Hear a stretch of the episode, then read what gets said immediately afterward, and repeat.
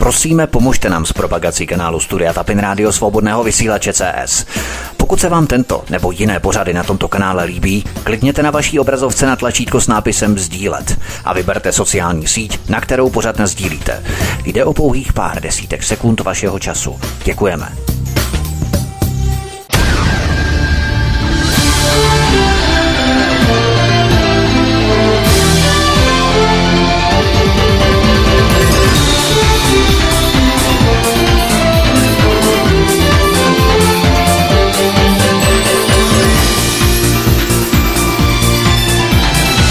Příjemný, krásný, dobrý večer, dámy a pánové, milí posluchači od mikrofonu svobodného vysílače a nebo na kanále Odisí vás zdraví Vítek. Jsme rádi, že jste k nám připojili i dnes. A já tady už přivítám publicistku Míšu Julišovou, po měsíci asi tak zhruba. Míšo, vítej, hezký večer, ahoj. Zdravím, milé posluchače. A blogerku a nakladatelku Evu Herindovou tady přivítám jako našeho standardního druhého, stabilního, politicky nekorektního hosta. Evi, vítej, ahoj. Dobrý večer všem. Eva Hrindová, vláda tak dlouho stropovala ceny energií, až se zazděla kdesi ve sklepě. A čím déle se hovoří o stropování ceny energií, tím je jasnější, že se tím vůbec, ale vůbec nic nevyřešilo a nespravilo. Myslíš, Evi, že ten předvolební marketing s celým tím zazdíváním čehokoliv nebo kohokoliv selhal na celé čáře a teď je to dokonale zřetelně vidět, že to vlastně vůbec k ničemu nebylo, zvláště v České republice? Tak samozřejmě neřeší to jádro toho problému. Možná to uh, některým lidem uh, trošku pomůže, ale ne nějak zásadně. Uh, hlavně to vůbec nepomůže českému průmyslu a myslím si, že už se blíží ta chvíle, kdy jako domeček z karet bude padat jedna firma za druhou, protože ty většina těch větších firm má nakoupeno energie do konce roku týká se to i obcí a měst a nějakých větších institucí, takže po novém roku a u některých firm i do nového roku uh, budeme zažívat velmi, velmi, nepěkné, velmi nepěkné chvilky, nepěkné příběhy. A já si kladu jenom jednu otázku. Uh, spousta lidí říkalo, že tady to zastropování, které udělala vláda, uh, že mnoho občanů jakoby ukolébalo, protože si řeklo, že už teda ten problém je jako smeten ze stolu eh, a já pořád nemůžu uvěřit tomu, že by opravdu se něčím tak povrchním a nesmyslným nechali lidi ukolébat, ale eh, kdyby se nenechali ukolébat, tak by už dneska stály zástupy lidí s vidlema a hraběma u Strakovky a řvali by tam a chtěli by tu vládu schodit. Takže evidentně eh, spoustě lidem to zacpalo ústa a sklidnili se. Míše Julišová, viděli jsme tady tu fintu a trik, jak těsně po volbách nějaký papaláš s platem kolem 200 tisíc. Mimochodem, papaláši si mají v průměru zvednout plat o 26 tisíc korun příští rok.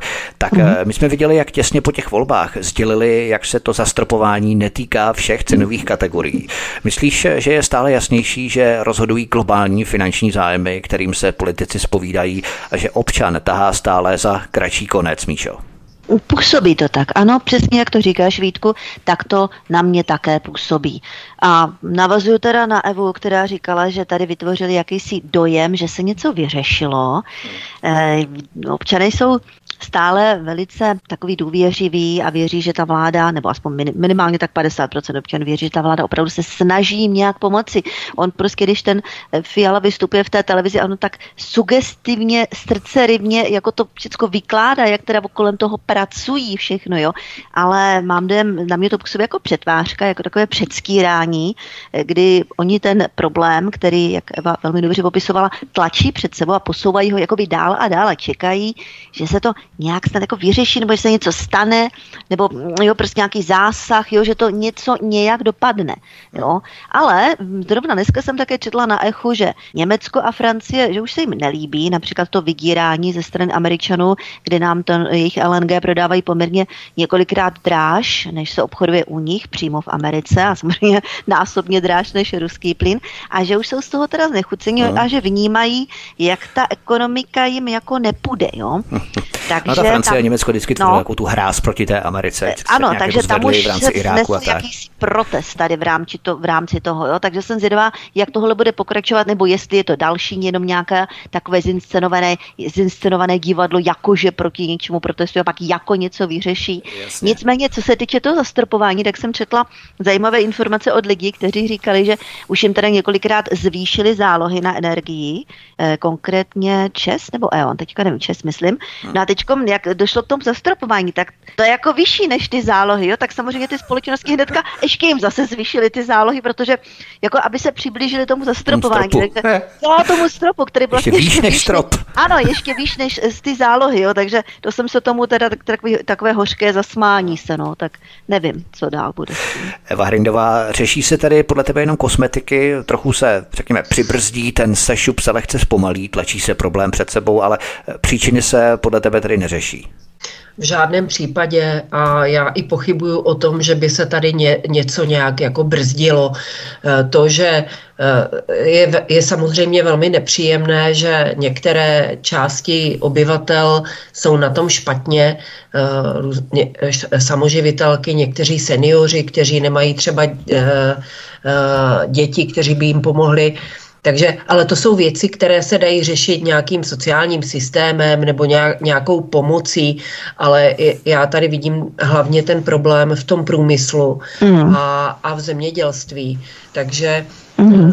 v tomto ohledu eh, vláda nedělá absolutně vůbec nic. A další věc, vláda není schopná a nedělá vůbec nic proti inflaci, mm. a, protože Eh, představa, že nám tady roste inflace, eh, všechno je šíleně drahé a místo toho, aby stát začal eh, odřezávat z rozpočtu zbytečnosti typu podpora politických neziskovek, různé, někde jsem to četla, že zemědělství produkuje nějaké snad 2% HDP a, a teď ale opravdu Eh, to říkám spíš ilustrativně, možná to ne, neříkám přesně, ale že je to nějaké malé procento toho HDP, ale ministerstvo zemědělství zřizuje nějakých 15 nějakých institutů a ústavů, eh, který samozřejmě v řádu milionů se musí ročně platit ti zaměstnanci, ti výzkumníci. Mm. Takže toto všechno... Další byrokratické kraví.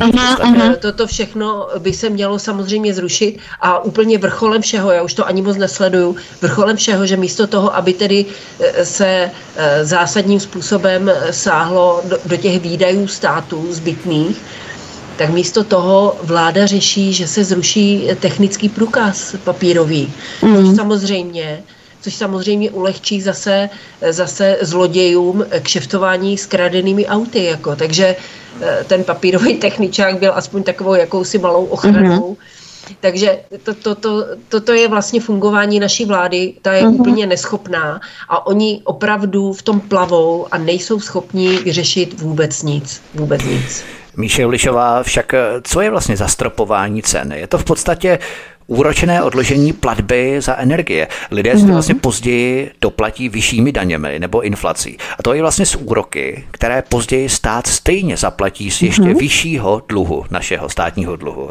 Není tohle ten základ, který by lidé museli mhm. vědět, že vlastně energetickým firmám nic nevezmou a tu drahou mm. energii nezaplatí koncoví spotřebitelé jednotlivci, ale stát to zaplatí formou daní od nás mm-hmm. všech jednotlivců. Takže vlastně úplně to samé. No samozřejmě Samozřejmě, ale spousta lidí možná to takhle ne, ne, nemá promyšlené do hloubky. Oni myslí, tak to zastropovali, hurá, jo, a, a zdražovat se to víc už nesmí. Oni si neuvědomí, že tam se, jako to, že se bude dál samozřejmě zdražovat, ale že to teda bude stát doplácet no. z těch našich daní, jo, z těch peněz, co dostane k dispozici od nás, a nebo z půjček, že zase bude mít půjčeno, já nevím, na nějakých 400 miliard, ale zase to no, bude jako no. bilion, jak to bylo za Babiše kvůli covidu, tak teď to bude se kvůli tomuhle. Prostě jedna agenda s stíhá druhou za poslední ty dva, tři roky. Jedna horší než druhá. Ty státy se zadlužují, když byl kdysi dávno schodek, já nevím, 300 miliard, ješko, zraky to bylo něco. No teď to by byl úspěch, to by skákali dva metry vysoko. Teď uvažují o nějakém schodku, já nevím, 500 a, a nakonec to je 800 miliard a tak dále. Jo. Takže kam to spěje tohleto tok. A co se týče toho pádu těch jednotlivých firm, které nebudou mít na ty energie, u těch lidí ano, přesně jak říkala Levička, tam ještě možná bude nějaký ten sociální smír v rámci nějakých e, doplatků na energii a tak dále, takže se to nějak stlučí dohromady. Dobře, ale ty firmy, ty zkrachujou a já už to vidím ty menší české firmy už krachují a možná, že to je i smyslem, aby tady ty české firmy a čeští, já nevím, řemeslníci a živnostníci, tak pro ty to bude ouvej, ale ty nadnárodní, ty se z toho zase nějak vylížou. Ti přece mají nějaké zásoby a nějaké ty smluvní dohody a dostanou taky nějaké pobídky a tak dále. Takže jak to nakonec dopadne? No tak ty korporace zase z toho ne, nebudou mít takový průšvih jako ty malé firmy, které pomale končí jedna za druhou působí to na mě jako plán, jako výprodej nebo, nebo krach posledního zbytku nějakého tady českého kapitálu, který je v českých rukou. No.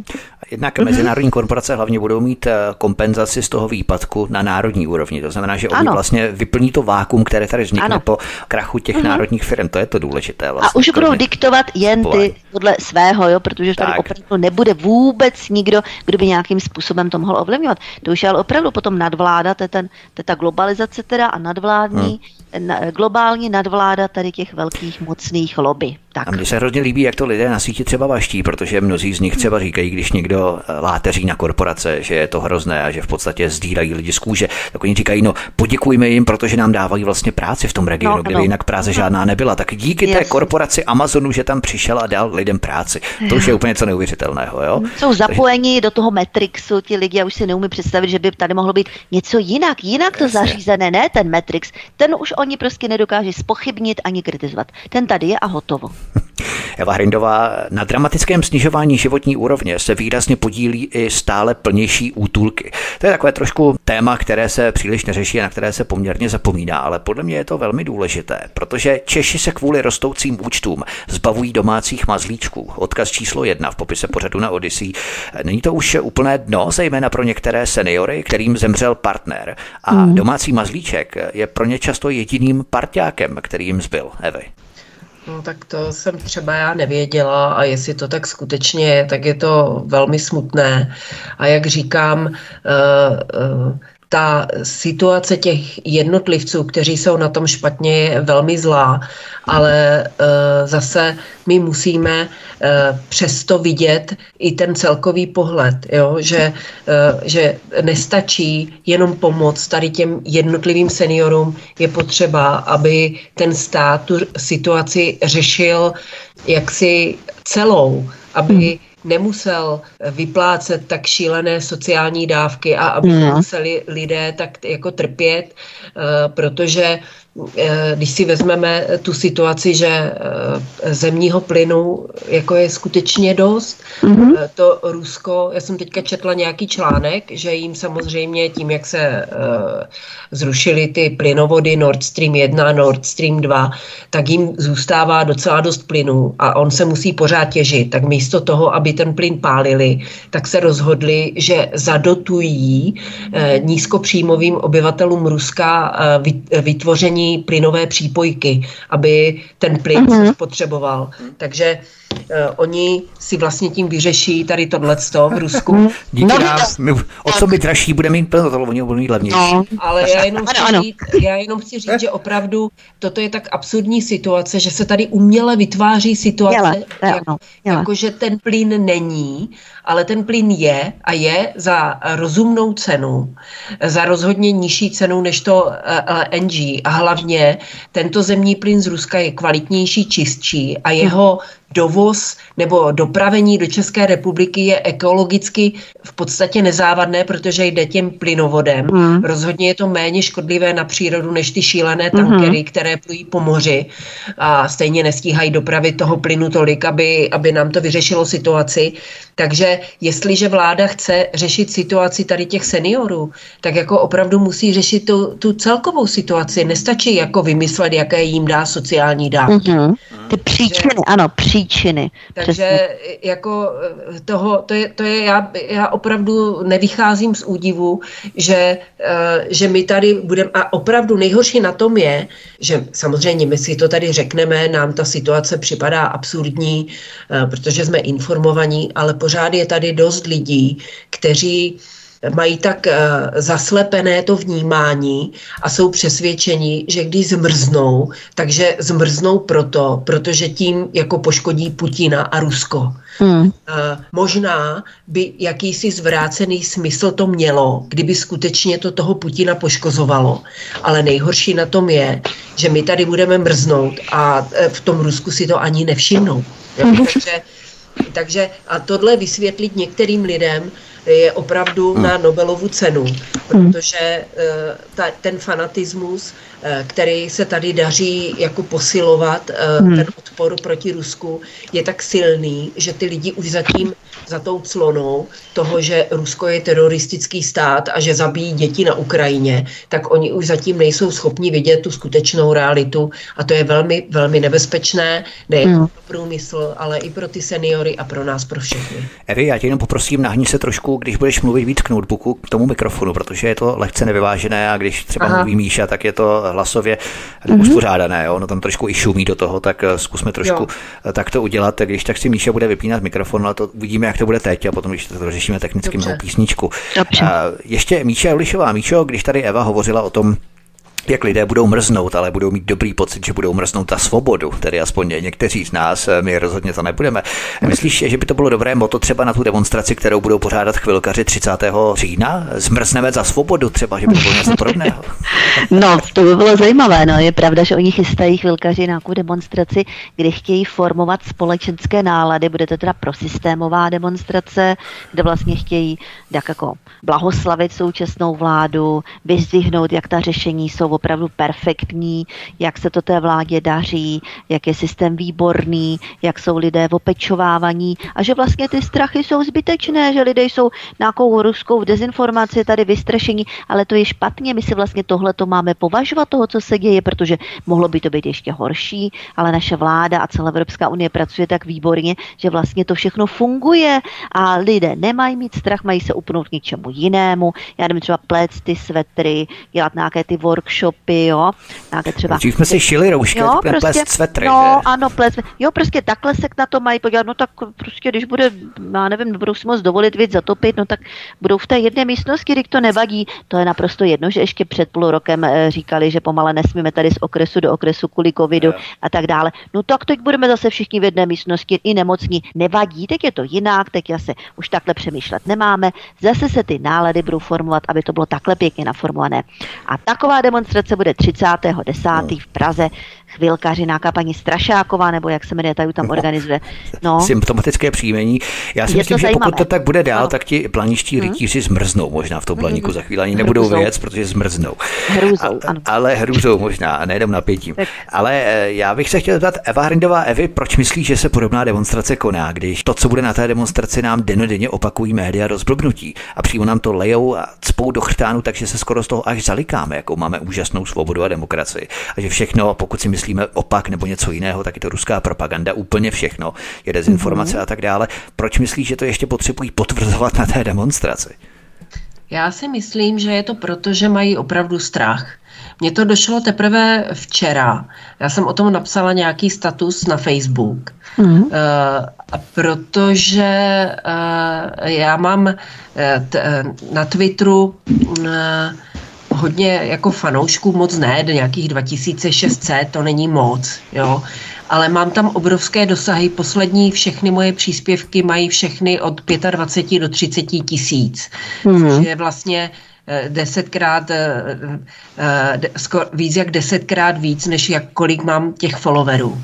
A nejsou to všechno jenom, nejsou to všechno jenom nějaký sluníčkáři, kteří mi tam nadávají. Já mám tam spoustu lajků jako pozitivních a pozitivních reakcí a podobně.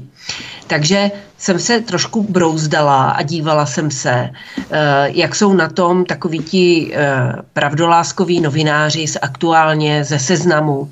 Oni mají všichni 30 eh, až 50 tisíc sledujících ale mají méně lajků, než mám já u těch svých příspěvků. Hmm. Takže já si myslím, že je trochu znervózňuje ten fakt, že přestože nejsme nikde v médiích, přestože nám hážou klacky pod nohy, tak eh, se bylo schopno dopravit do Prahy víc jak 100 tisíc lidí na tu první demonstraci a na tu druhou víceméně taky tolik. Mm-hmm. Bez toho, že by to, eh, že by to média podporovala a že by, že by někdy byly billboardy, reklamy, spoty v televizi a podobně.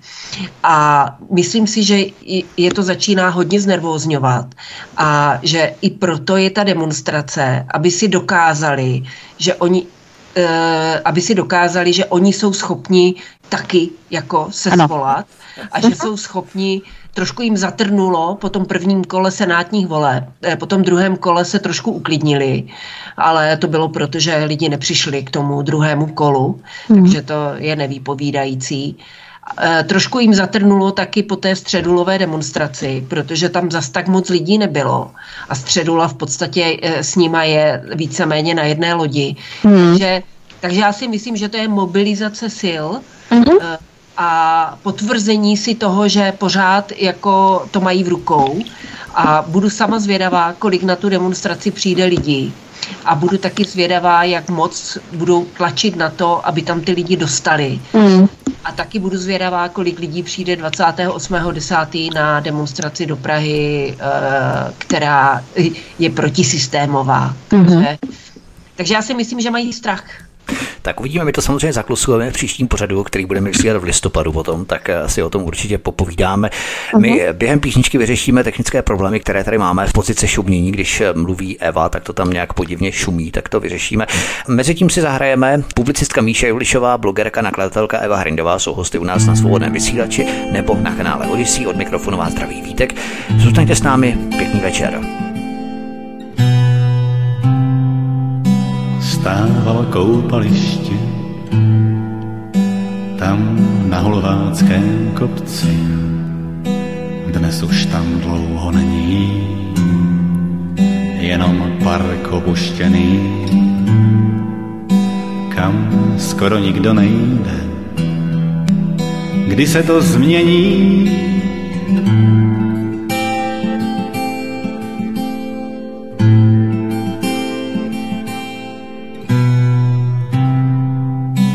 šest rakví vystavený, v nich leží neboštíci, co je v hulváckém lese. Vraždili loupežníci, je to už hodně dávno.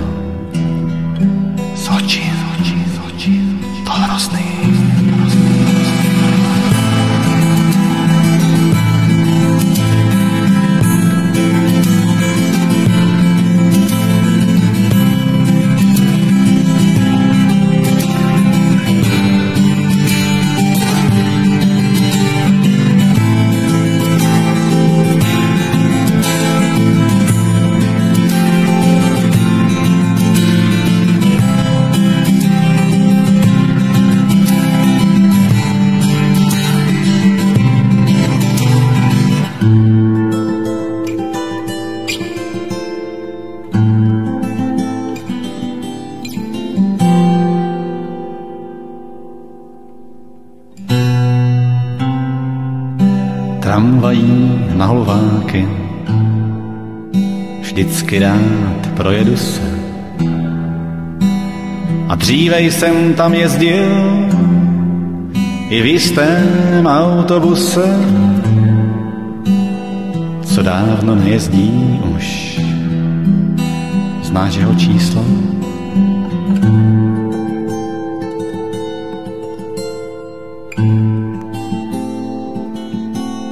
Od mikrofonu svobodného vysílače nebo na kanále Odisí vás zdraví Vítek. Posloucháte stále náš pořad, kterým nás provází Míša Julišová a Eva Hrindová. Eva Hrindová, ještě nejprve zase sjedeme tu analytickou část některých událostí a potom se na to ve druhé části podíváme tak nějak z lehce vyšší perspektivy. Další věc, která mě zaujala, je, že v rámci české armády vzniknou takzvané nasaditelné týmy kybernetické ochrany. Jde o 6 milionů dolarů jako dar Američanů z Fondu pro čelení ruského vlivu. Celkem se jedná o 106 milionů dolarů od eh, Spojených států amerických. Odkaz číslo 2 v popise pořadu na Odyssey. Máš hned lepší pocit, Evy, jak se u nás bojuje proti kritice jako ruskému vlivu? Cokoliv, co člověk řekne kriticky, už jsme to tady našli vlastně ještě před písničkou. Já si myslím, že už jsme se dostali za nějakou hranu e, normálnosti nebo hranu, která odděluje svobodný svět od totality. A e, myslím si, ještě když vlastně v únoru uh, Rusko vtrhlo na Ukrajinu a stát začal vyhrožovat, že bude trestat, myslím, že teďka i nějaký lidi jsou snad dokonce ve vazbě z té doby, uh, že bude trestat podporu nebo pro ruské postoje, tak se přiznám, že jsem trošku formálně Eh, si hlídala svoje vyjádření, ale teď už je mi to teda úplně jedno a klidně můžou čtyři americké armády tady sledovat, co se když ustne na českých webech. Je mi to jedno, já už to mám na háku a myslím si, že už bychom k tomu měli zaujma, zaujmout takové stanovisko, že je to úplně jedno, že eh, když se budeme přizpůsobovat tady těm výhrůžkám, protože podle mě to jsou výhrůžky, eh, když se budeme přizpůsobovat a budeme se bát, tak eh, nám to stejně nepomůže. Takže já sama za sebe říkám, hlídejte si cenzoři, sledujte mě, kohokoliv sledujte, já už to mám dneska na háku. Míše Julišová, není na tom vtipné to, že jsou to fakticky naše peníze všechno, které jsme v podobě zbraní nalili na Ukrajinu a jenom se vytvoří PR, že to jsou vlastně americké peníze, za které vlastně nás budou šmírovat a cenzurovat, Míšo. No tak to je typické, že jo, tak to je proxy válka celý tohle toto. Já myslím, že to už musí být jasné téměř všem, teda kromě těm, těch užitečných idiotů, že tahle válka je zástupná válka, to je vlastně, co znamená proxy válka, zástupná válka. Ano, a začala už někdy kolem toho roku 2014 a teďka vlastně vyvrcholila tím, co se děje. A ano, investují do toho američané, to je jejich, jejich dílo, jejich schéma, jejich agenda, takže tak. Ale v podstatě za naše peníze. My jsme ty peníze investovali do zbraní, které jsme dali na Ukrajinu. Ano. To znamená, že máme prázdné sklady, my kupujeme zbraně od Američanů a oni nám desetinu nebo možná dvacetinu z té částky, kterou vlastně my jim platíme za nákup nových zbraní, protože ty, co jsme měli, tak jsme uh-huh. poslali na Ukrajinu, tak vlastně desetinu, dvacetinu z toho nám dají v rámci nějaké proxy války ohledně šmírování eh, kritických názorů proti ruské propagandy a tak dále. No tak to je samozřejmě směšný tohle. Tak smyslem bylo, aby jsme vyprázdnili nejenom my, ale všichni ostatní sklady a nakoupili od nich další zbraně. Yes. To jako je taky jasný. Ty co by s tím dělali, tak jejich výroba chrlí další a další zbraně, tak musí se nějak od, nějaké odbytiště najít. Hm? Uh, já si potom nervózní, když mají ty sklady předspaný, že jo? Nevím, no, co určitě, určitě. jak, jak bylo to heslo, tak farmaceuti už se namlsali, že eh, během covidu teď jsou na řadě zbrojaři, po nich přijdou zase na řadu farmaceuti. Eva Hrindová, eh, podívejme se teď na nadcházející přímou volbu prezidenta. Co by další téma? Myslíš, že prezidentskou volbu znevažuje určitý prvek soutěživosti celé plejády postav, kdy stačí mít jenom patřičné ego a pár tisícovek followerů na síti a už se kandidát vidí na Pražském hradě. Nebo je to naopak tím luxusem, že kandidovat může dnes skutečně úplně každý jevy? Tak eh, z, z ústavy eh, vyplývá, že skutečně může kandidovat každý. To bych těm lidem nevyčítala. Eh, když se někdo chce strapňovat, tak ať se strapňuje, když to dělá za svoje peníze nebo za peníze svých sponzorů. Mě spíš na tom zaráží to, jakým způsobem se ta volba vyprázdnila a vyprázdňuje. V podstatě je to jenom souboj marketingu a vůbec nejde o nějaké uh, reálné postoje uh, těch lidí.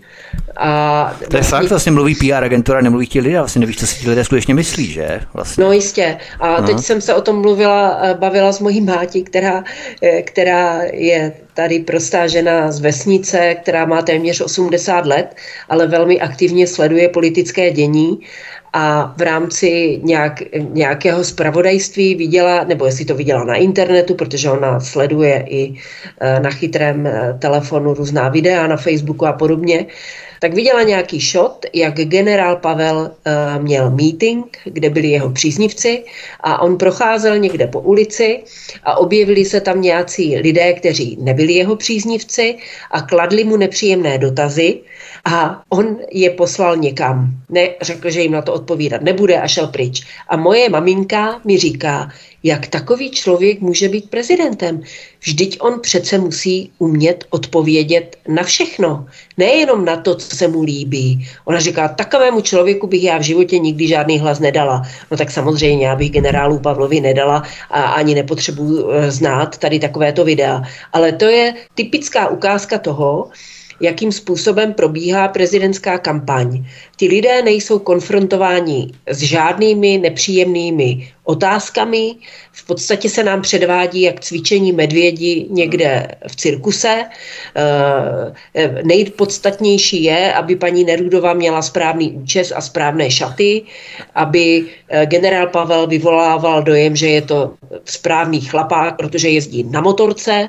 Jo? Takže v tom panoptiku tady těchto úplně vyprázdněných postav Eh, ještě eh, nej, nejreálněji pomalu vypadá ten bláznivý Karel Janeček, který aspoň, aspoň má nějaké názory, eh, za, který, za který je schopen se postavit.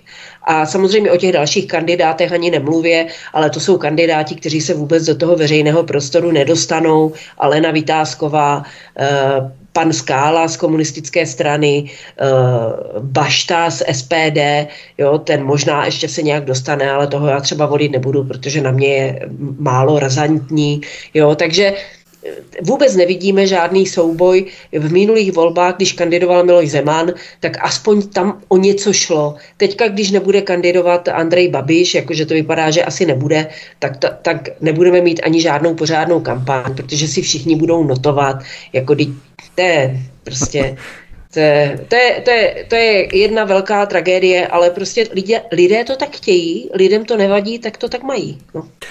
Míše Ulišová, myslíš, že z toho pelotonu máme šanci my jako alternativa vygenerovat kandidáta, na kterém se shodneme všichni? Protože tu třeba máme truc kandidáty od sekty přímé diktatury, která na poslední chvíli vyslala Jaroslava Baštu, o kterém tu hovořila Eva, který se sice říká vlastenec, ale jako jediný hlasoval pro připojení Finska do NATO.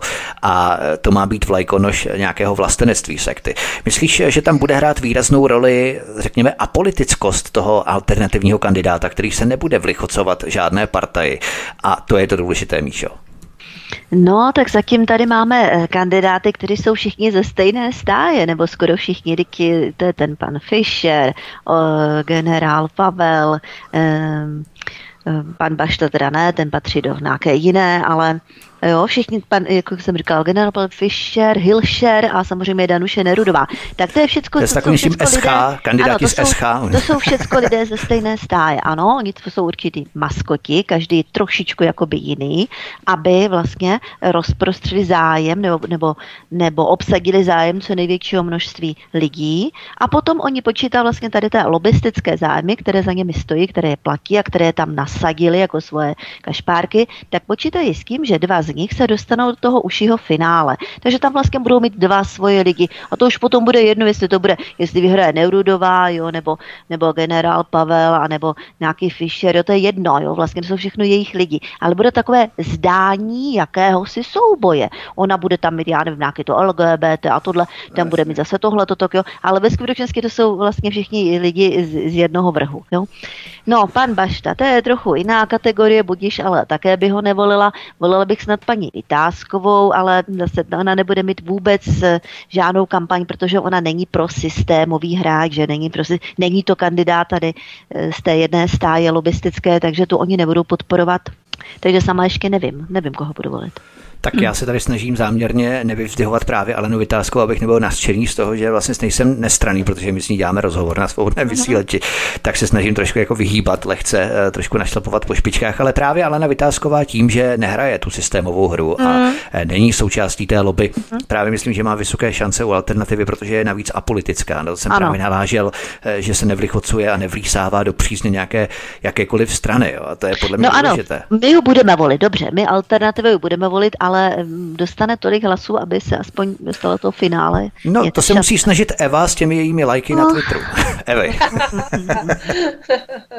já ji podporuju, já se přiznám, jestli můžu teda, já se přiznám, že jsem se rozhodla, vzhledem k tomu, že opravdu uh, těch kandidátů je tam tolik uh, v té prezidentské volbě a šance, že by se do druhého kola dostal nějaký kandidát jakoby náš, ten alternativní, není moc velká, tak jsem se rozhodla, že nebudu vůbec hledět na nějakou na nějaký kalkul, jestli má někdo šanci větší nebo menší a rozhodla jsem se už dřív, že budu podporovat paní Vytázkovou.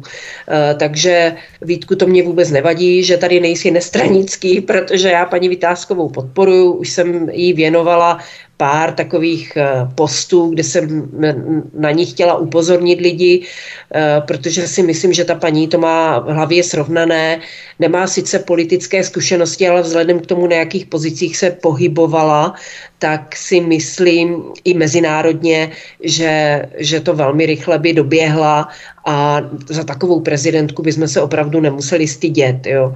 Ale jestli má šance se dostat do druhého kola, to, to netuším, to, to je, hmm. nevím, eh, protože eh, spousta lidí vůbec ani nezná, nebo naskakují na ty nálepky, které eh, jí dávají.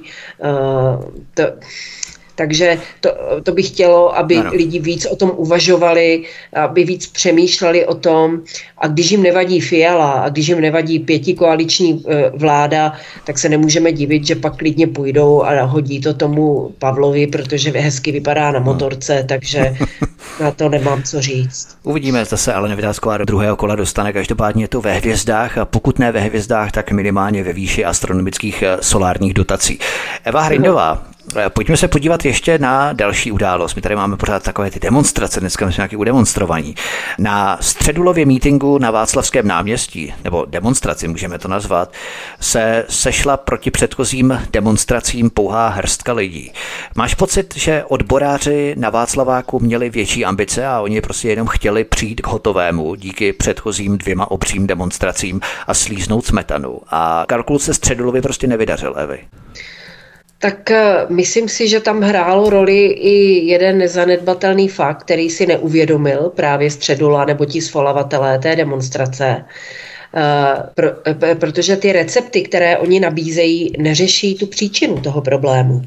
A dneska Eh, ty lidi, eh, eh, když se, já, já, já moc se nestýkám s lidma v tom reálném prostoru, protože bydlím ve městě a mám hodně práce, ale moje máti tady na vesnici chodí nakupovat, chodí na hřbitov a ona se baví ze spoustou lidí a ona mi říkala, že tady se, ze, ze všech, všichni ty lidé, kteří tady jsou, všichni naši příbuzní, tak všichni mají stejný názor, všichni nesnáší tu pěti koalici a chtěli by ten ruský plyn a myslím si, že i ti odboráři se na to dívají podobně a e, že je ani tak neuspokojuje to řešení, které Středula navrhoval, to znamená vyšší sociální dávky a vyšší platy, protože z čeho to mají ty firmy jako vzít, že? Hmm. Takže si myslím, že on nedokázal vystihnout to jádro toho problému, pluje jenom po jakési vlně takové, která mu prozatím vycházela, ale teď je ta situace tak o mnoho jiná,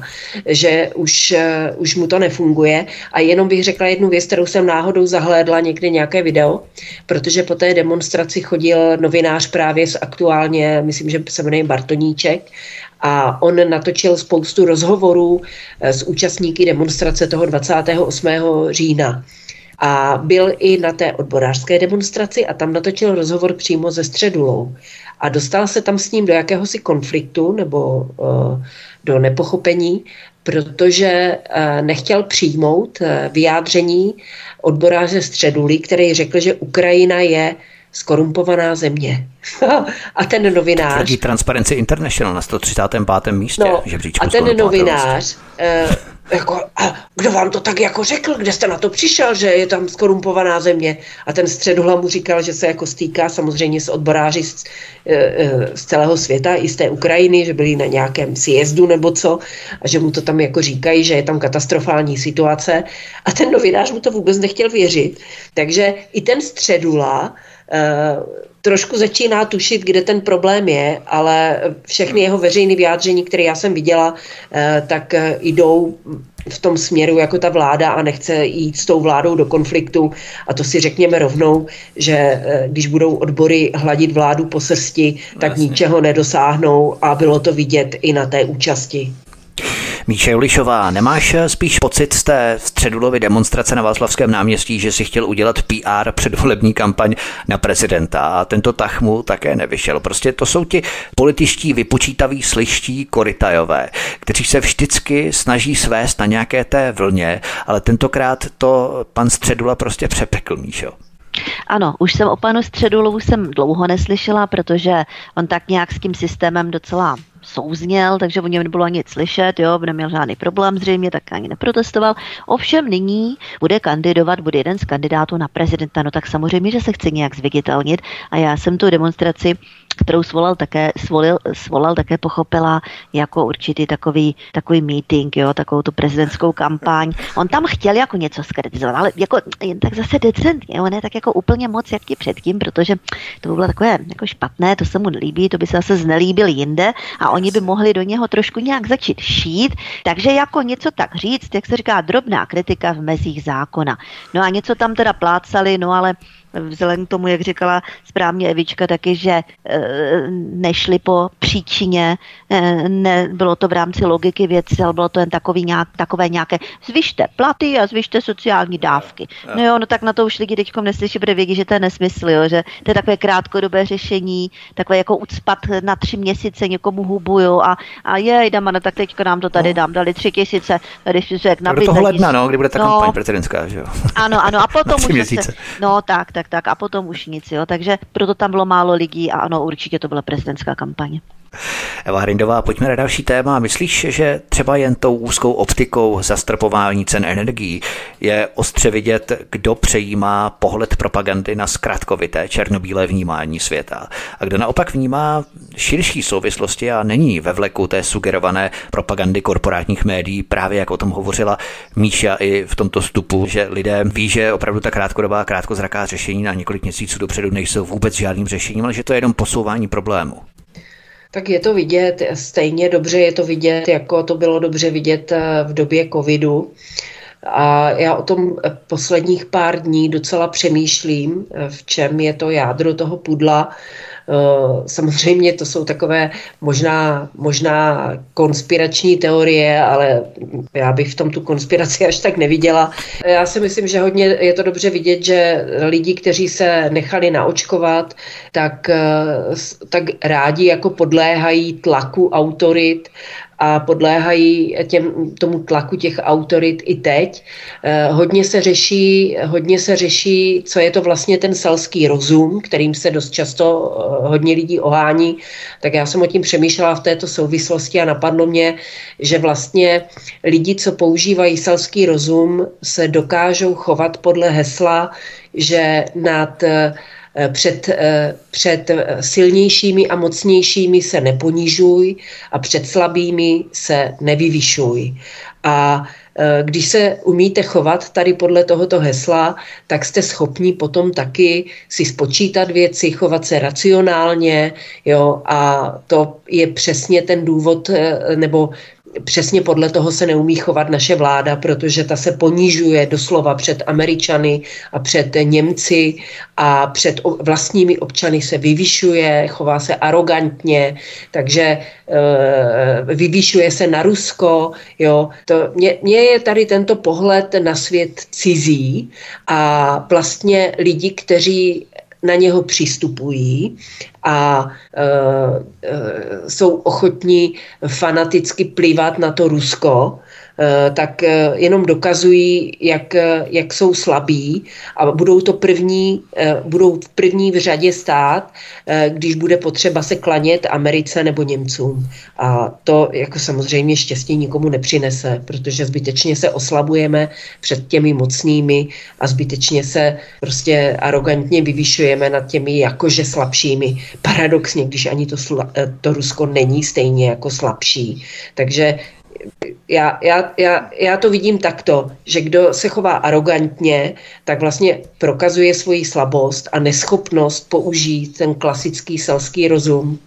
A bylo to vidět i v době covidu a je to vidět i teď. Já mám plný Twitter, na, na Facebooku ani tolik ne, protože tam jsem už hodně zablokovala lidí, eh, tak, eh, tak já mám plný Twitter takových, takových uh, hurá válečníků, uh, kteří přesně ví, že je potřeba zabít Putina a každého Rusáka.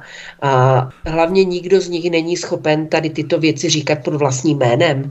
Jo, to jsou všechno jakési podivné profily, které sleduje dva nebo pět lidí. Uh, Eh, jsou arrogantní, vulgární i vůči mně, takže, mm, takže eh, je to vidět dobře, ale viděli jsme to už za doby covidu, vidíme to i teďka, kdo je ochoten naskakovat na tady tyhle ty eh, akce typu vymývání mozku, jako když vidím, když vidím ty lidi v tom tričku, v tom tričku, který si dala Dana Drábová, Jana Černochová, Eh, kalousek, eh, jo, tak říkám jako pro boha, teď, eh, jako takhle označovat mají potřebu se pubertáci, jo. Ty chodí v, v tričkách z nápisy, jako člověk, který je dospělej, tak už by tak už necítí takovou potřebu jako, se označovat. Jo. Takže vládnou nám, vládnou nám děti, které nejsou schopni ustát tady tu celosvětovou situaci a mají strach, aby je mocní nepokárali a tak se, tak se jaksi uh, tak si dokazují svou převahu nad těma slabšíma a to je bohužel to jsme my občané České republiky.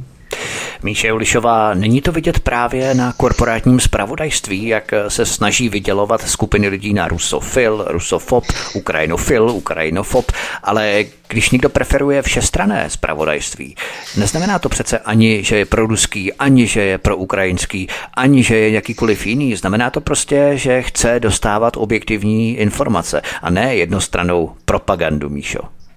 No tak takový člověk je úplně nejhorší. Přece jak, jak, vše, jak všestraně informace, to je špatně. To jsou jenom jedny čisté pravdy a to jsou ty naše, které říká propaganda, žádné jiné neexistují. Takže tak je to správně. Tohle je jediný pohled a každý správný uvědomělý liberální progresivista by si měl uvědomit, že musí v rámci autocenzury odmítnout veškeré jiné informace. Žádný takový nějaký pohled eh, objektivní na všechno a, a vnímat všechny informace a pak si z toho vytvořit eh, nějaký takový kohor, nějaký celek a ne, to ne, to je špatně. Ne, ne, ne, ne, ne. To, to popsal Vítku velice špatně, takhle ne, to ne. To jsou právě ti nejhorší lidé, to ne, takovýhle neberem. Dáme si písničku, zahrajeme si a potom budeme pokračovat dál v našem povídání. Publicistka Míše Ulišová, blogerka, nakladatelka Eva Hrindová jsou hosty u nás na svobodném vysílači nebo na kanále Odyssey od mikrofonová zdraví Vítek. Písnička je před námi a po ní pokračujeme. Hezký večer, vydržte s námi. Můžem se smát, můžeme se bát, můžeme snít, taky můžem klít. Můžeme plout, zapomenout, vydechnout z plných plic, že už nemůžeme nic. Postavím hrad, zasadím vinohrad, začnu stavět most, opráším slovocnost. Budu konečně žít, pochopím, co je to být. Neustoupit a říct, zlomit mě nemůže nic. Můžem se tomu smát? Můžeme se bát? Můžeme snít? Do rána pít? Můžeme plout? Zapomenout?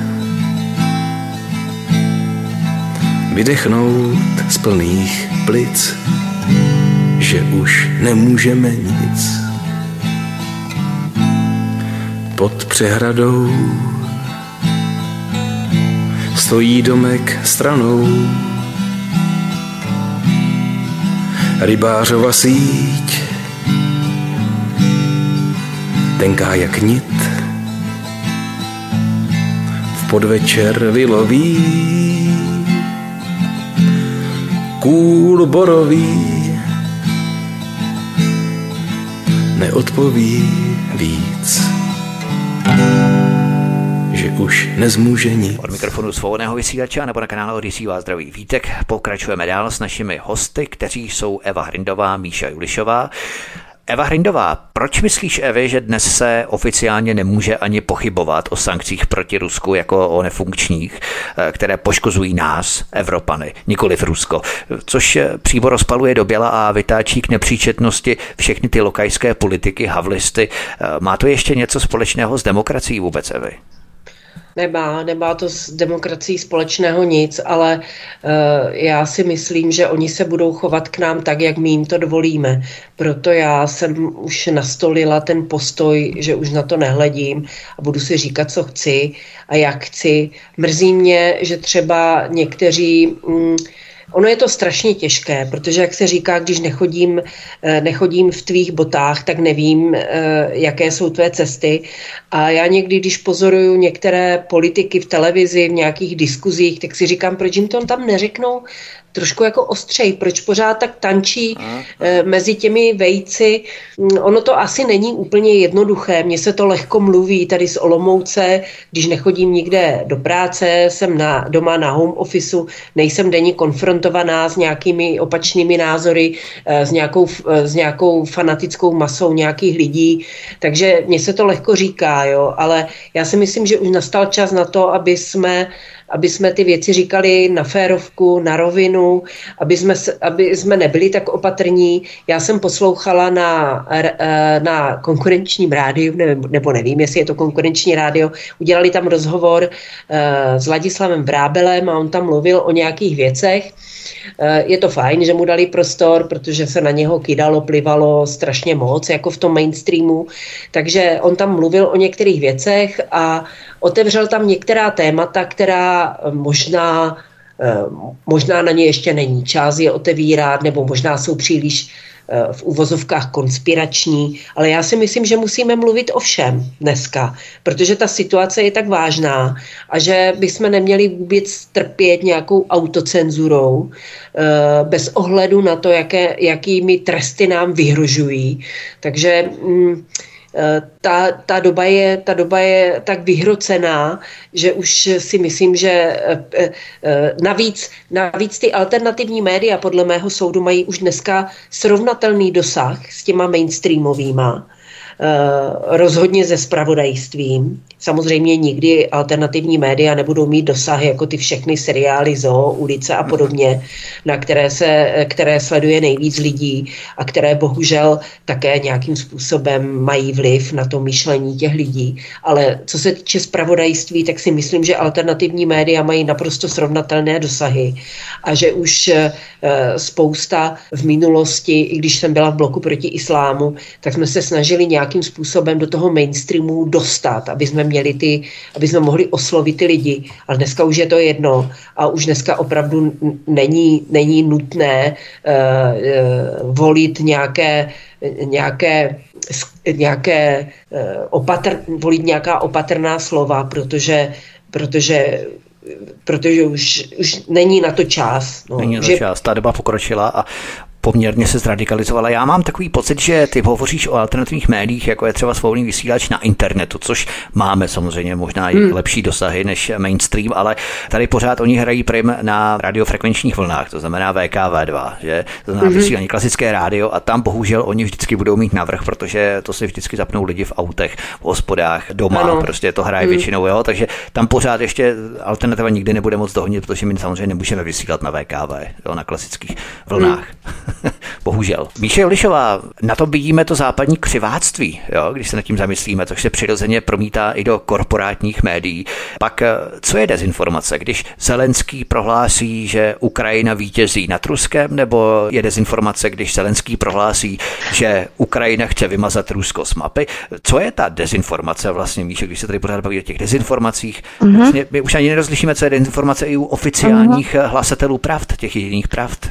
No, no, no, oni vytváří dost často takový ten chaos informační, přesně jak to teď Vítku, Vítku tady ty dvě informace řekl, které vlastně přišly e, v jednu a tu samou dobu. Je, jo, jak strašně moc vítězí Ukrajina, paráda, už tam to obsadili a tohle a tady už všichni užiteční idioti už slavě bouchají šampaňský a v zápěti druhý den řekne, že Rusové se snaží vymazat z mapy a že teda už jako, už to zase působí, takže se to těm Rusům přece jenom daří vymazat je z mapy a tak dále. To je takový divný. Podle mě oni už i ty užitečné idioty chtějí takto znejistit. Oni vědí, že vlastně my kritici, že my tak jako na ně koukáme a říkáme si, no tak zase další nesmysly, že to je prostě mimo realitu, že to je zase nějaká další šaškárna, že tomu nelze věřit. Ale ti užiteční idioti ti tomu věří, ti věří mainstreamu, věří, že ten Zelenský je hrdina, že to jako bojuje za ty lidi a teďka toho zvítěz a oni budou jako šťastní a budou mít tu demokracii. Oni tomu opravdu věří a když do nich vnášejí tady ten chaos, tak to musí mít nějaký záměr, tohle tok. To musí mít taky nějaký záměr. I ty užitečné idioty chtějí takhle znejistit, jo? Aby vytvořili... Jaký záměr to může mít? No vlastně právě, na, tím, na, na, na tom se musíme nějak zamyslet, eh, ale nějaký ano, protože se to tak děje a to nejde jenom tady o ty dva protiklady, které jste teď říkal. Těch protikladů se objevuje čím dál tím více. Já jsem třeba dneska se dívala také na různé eh, informace, já nevím, Guardian a eh, další ty západní a Telegraph a, a Reuters, jaké informace přinášely o Ukrajině ještě před tím konfliktem a jaké těsně potom, ano, tak předtím to bylo, Reuters tam psal, eh, že tam je nějaké naci nebezpečí, jo? to znamená, že tam je ten uh, nacismus, že se tam projevuje. Uh, Guardian zase, že ohromná korupce, jo? úplně největší, strašná, jo? a to apokrytectví a to, prostě všechny tu Ukrajinu, jo? Eh, pomlouvali strašným způsobem. Všimněme si i různé naše kriminální seriály, které byly například natáčeny ještě předtím, než byl konflikt. Například včera jsem se dívala Morparta. No Ukrajinci, no to jsou ti nejhorší mafiáni, ještě byli. Jo. Oni br- tehdy byli braní na úroveň těch Rusů. Takže ukrajinská mafie je strašný. Teď už by to nenatočili. Jo. Potom teda přišel eh, ten zlom jo, a od té doby zase všechny ty, ta, ta média, i ty seriály a to všechno je natáčené, že Ukrajinci čestní, morální, vrchol demokracie, eh, bylo prostě hrdinové, jo. Musíme se jim přiblížit, musíme k ním vzhlížet. Úplně se to otočilo. V těch užitečných idiotech se to taky teda nějak otočilo, jo. Oni dřív taky brali Ukrajinci jako takový povol, jakýsi, který tady jako nějak zaclá někde a najednou ne, ne, to jsou ješkovi zraky, Ukrajinka, no to jsou, to jsou ženy, to jsou ženy, každý by chtěl doma hnedka, jo. No, ale zamyslet bychom se mohli, možná i Evička by mohla, proč vnáší těmi různými zmatečnými informacemi chaos do hlavy i užitečným idiotům. To by mě taky zajímalo. Já bych to jenom navázal, ta paralela, jak tady řekla Míša, to je úplně srovnatelné, protože já chystám průvodce pandemickou galaxií a je to v podstatě, jakým způsobem byla realizovaná příprava COVID-19, eh, té celé pandemie, jaké neziskovky v tom jeli globálního charakteru, jaké platby byly provedeny před ještě rokem 2019 a tak dále. Mám tady rozpracované a samozřejmě se budu věnovat i Billu Gatesovi. A to je úplně podobné, protože Bill Gates byl v 90. letech hrozně ostrakizovaný, že to je monopolista, že se snaží vytvářet monopol na počítačové systémy a že přebírá mm-hmm. a, a tak dále. Prostě Já hrozně do něj vandrovali. Jo, ano, přesně, že jo, no přesně, jo? no samozřejmě, víš, že jsi to pamatuju. A teď najednou je to filantrop, ano, altruista, jo, jo, jo, to najednou to potočilo, jo, jo, všecko, že? A to je úplně stejné, jak jsi říkala s těmi Ukrajinci. Evi, povídej. No, já teďka nevím, co mám říkat, na co mám navázat. Jak se tě Míša ptala na to, proč se vlastně vytváří zmatek, eh, vnáší jo. zmatek i mezi užitečné idioty? Já si myslím, že to není cílené. Já si myslím, že ono totiž to je tak, že když, eh, když si vymýšlíte, když eh, matete lidi, tak někdy zapomenete, co jste si vymýšlel, vymýšlel včera nebo předevčírem. Uh-huh. A že já si nemyslím, že by to byl záměr, že to je jo. prostě že je to prostě to zmatení. Ne vždycky se, ne, ne vždycky jako někteří jo, hráči po, počkají ano. na to, až aby si se sladili takzvaně noty, jo, takže eh, já si mm-hmm. myslím, že ten chaos, který ano. vidíme v tom informování, že to je opravdu důkaz toho, že, že fakt jako si vymýšlí a mm-hmm. že, že ne vždy se jim zdaří eh, to informování tak. koordinovat. Ta úroveň lží už prostě trumfuje jedna druhou, jo, že už je v tom chaos, prostě mm. oni manipulují že a s jídlem roste chuť, jak se říká, oni si troufají víc a víc. Oni se předhánějí teď. Tak, ještě, plácají přes deváté. A taky levá ruka, neví, levá ruka neví, co dělá pravá, to je tak, standardní věc, Dobré, jako když když to, nej, když to není dobře zorganizované, takže, eh, takže já bych v tom viděla, eh, viděla spíš Eh, že ne, ne, já bych je tak nepřeceňovala v tom, že i v tom chaosu by byl nějaký záměr. Máš pravdu, on vlastně už, oni už překročili veškeré hranice sarkazmu sama sebe. Tak. Ale já bych tady k tomu řekla jenom ještě eh, k tomu, že je dobré si uvědomit, že tady ten informační chaos nebo tady ta manipulace tím veřejným míněním je suverénně nejhorší u nás, v Polsku a na Slovensku. Uh, ono, když se podíváte hmm, na západ od nás, já hmm. nejvíc informací jako nezávislých čerpám uh, z amerických zdrojů třeba. Tam eh, je to informování mnohem takové pestřejší a je tam, tam přece jenom je to velká země a ty, i ty alternativní média si můžou dovolit, ale hlavně to jsou ty média, které jako my považujeme tam za alternativní, to jsou normálně profesionální média. U nás bohužel ty alternativní média profesionální nejsou ve smyslu, že by mohli zaměstnávat lidi na plný úvazek, protože jsme malý trh a e, kdo bude poslouchat české vysílání, ale anglické vysílání e, poslouchá mnohem víc lidí po celém světě, tak mohou taky nabírat mnohem víc inzer inzerce a tak dále a tak dále. Takže eh, u nás se eh, dovede, u nás se manipuluje, u nás, je, u nás je ta propaganda opravdu nejsilnější. Nevím, jestli je to vládou nebo médiema nebo čím to je. V Polsku, na Slovensku a u nás. Je, na západ od nás a samozřejmě i v jiných zemích eh, najdete spoustu zajímavých informací od novinářů, kteří nezávisle působí na Ukrajině a dovedou přinášet spoustu spoustu informací, které jsou objektivní, eh, které nejsou tak zkresleny, jako když se dívám na CNN Prima News, kde točí srdcerivné reportáže o tom, jak kradou ukrajinské děti rusové, aby je mohli, no prostě neskutečné věci, neskutečné věci. Míše Lišová, já navážu na to, o čem hovořila Eva Hrindová.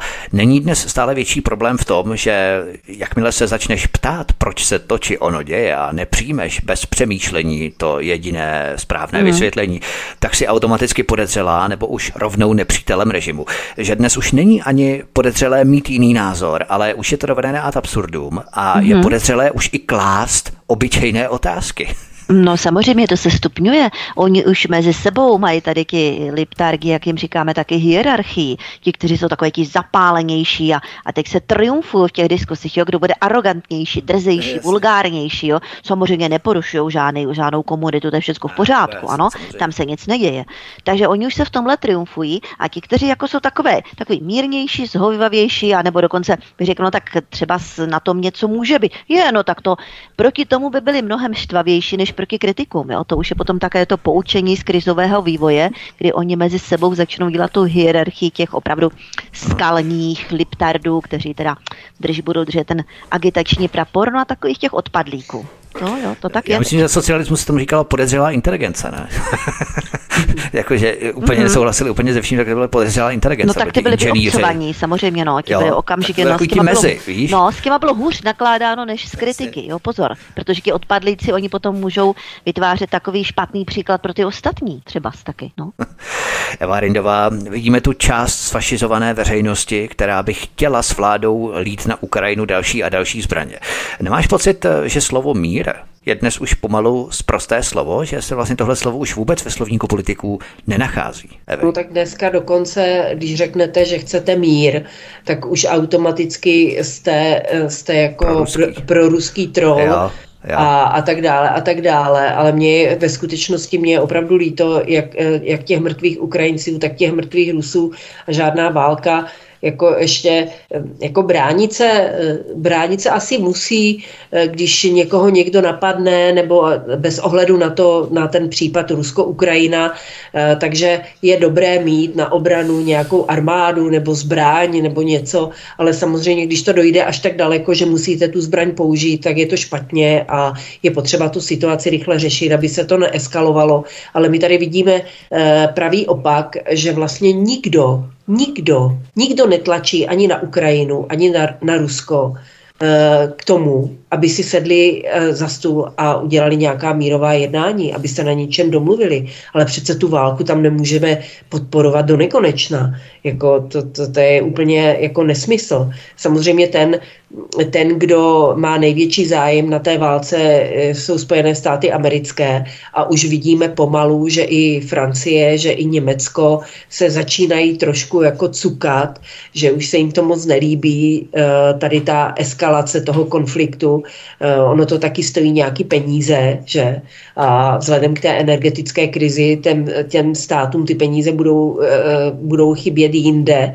Takže, ale opravdu mně přijde úplně absurdní, eh, když já někde napíšu, že, si, že bych chtěla, aby se jednalo o míru tak uh, automaticky jsem jako Putinova děvka a, a podobné jiné nesmysly. Takže to je, to je hmm. naprosto absurdní, když lidé, kteří se ohání havlem a pravdou a láskou, hmm. tady jako ženou nevinné lidi jako do, do války a nechají je tam umírat. Jo. To je, no, mír je, je prosté slovo už pomale, přesně no. tak. No. To mír rovná se už to Putinův troll nějaký. Přesně tak to je teď. No, Česká vlajka a mír. To prostě no to je špatný, no to je absolutně, to je absolutní konec, no to už je člověk úplně špatný. Míše Lišová, anglosasové si pro legitimizaci svých dobyvačních agent, demokratických válek a barevných revolucí zřídili instituce jako NATO, OSN, VHO a tak dál. V tom kontextu myslíš, že anglosasové, potažmo Západ, má mm-hmm. pocit, a to už se právě bavíme o tom slovu mír, že vlastně mír už se nevyskytuje mm-hmm. v, ve slovníku žádných politiků, že Západ má pocit nějaké posvátné a vznešené entity, mm-hmm. přímo božské entity, vyvolené entity Bohem, že jedině on sám, ten západ, má patent pro celou planetu určovat, kdo má právo na sebeurčení, kdo má mm-hmm. právo na referendum, kdo má právo na nezávislost a tak dále. A když to neposvětí ten božský západ, ale mm-hmm. někdo jiný, tak už to neplatí, Míšo. No, působí to tak, ano. Anglosasové a jejich dobyvačné choutky, tak bylo to tady vždycky, že všichni víme, jaké měli kolonie, tak my jsme teď jejich třeba neokolonie tady my ve střední Evropě, takže v tom pokračuje se akorát trošku jiným způsobem způsobem. No a potom Rusko, no tak potom toužili dávno, taky se s tím nějak jako neskrývali, že by to Rusko rádi obsadili. Teď i ta Madeleine Albrightová říkala, že je nespravedlivé, aby jako jeden stát vlastnil tolik zdrojů, nebo tak nějak v tom smyslu přece něco říkala, není zdaleka sama. No. Takže oni mají, to už, to není jako pár let dozadu, to už jsou desítky, možná stovky let, už dávno, jo, kdy to Rusko by rádi tak nějak obsadili, uh, jo, jinak dobili to území, měli všechny ty suroviny pro sebe, snaží se samozřejmě také o nějakou tu barevnou revoluci revoluci, to je celkem takový typický model tady těch západních sil, eh, aby tu zem ovládli tím způsobem, že tam vytvoří v pomoci páté koly nějakou tu kontrarevoluci. To se snaží, ale nějak se jim to tam zatím nedaří. Jo, přece jenom v tom Rusku zřejmě je silný nějaký ten patriotismus těch jejich, eh, jejich oligarchů, takže nedaří se jim to tam tady tu barevnou revoluci udělat. No a tak, tak se snaží jinak a dál, no tak poštvávat, tak co dělali? No tak poštvávali tu Ukrajinu dlouhodobě, že? Podporovali ten, ten konflikt na té eh, východní části, no tak teďkom hurá, konečně Putin tam je obsadil, tak hm, tady v té proxy válce všichni vidíme, jakou z toho vlastně tady ta západní strana, jakou z toho má vyloženě radost. Jo? Proto je ten mír, to je prostý slovo, mm, proto všichni, co mají českou vlajku, tak jsou agenti a ti, co vlastně ti správní, tak ti už jako očekávají tu, asi tu třetí světovou, nebo nevím. Asi jo. On se no. o tom nechal slyšet právě jen Stoltenberg, šéf NATO, mm. který se nechal slyšet s tím, že pokud Ukrajina prohraje, tak to nebude katastrofa pouze pro Ukrajinu, ale hlavně pro NATO, že? čímž v podstatě on eh, naprosto mm. jasně ukázal, čí je to vlastně válka, že to není válka Ukrajiny, ale je to válka NATO. No, ale tady vlastně ano. vidíme ty tektonické desky, geopolitické tektonické desky po Evropě, jak se mění. Že bylo to Bělorusko, byla Tichanovská, že teď už se znovu revivuje, mm-hmm. pak Ukrajina, teď je Finsko, Švédsko, mm-hmm. že to znamená, že oni hledají pořád kolem toho Ruska, šťourají na ty země, no, ano, jo, to ano, je úplně ano, vidět. To je úplně ano, vidět, prostě jo. postupovat krůček po krůčku, jo, potom postupně a zabrat. Když to nejde nějakou jednou válkou, tak takhle postupně, no vypadá to tak, působí to tak, že opravdu takhle postupují. My si zahrajeme písničku a potom vstoupíme do poslední kratší části našeho pořadu. Eva Hrindová a Míša Julišová jsou hosty u nás na svobodné vysílači nebo na kanále Odyssey od mikrofonu vás zdraví Vítek. Po písničce jsme tu zpátky, nezapomeňte, zůstaňte s námi hezký večer.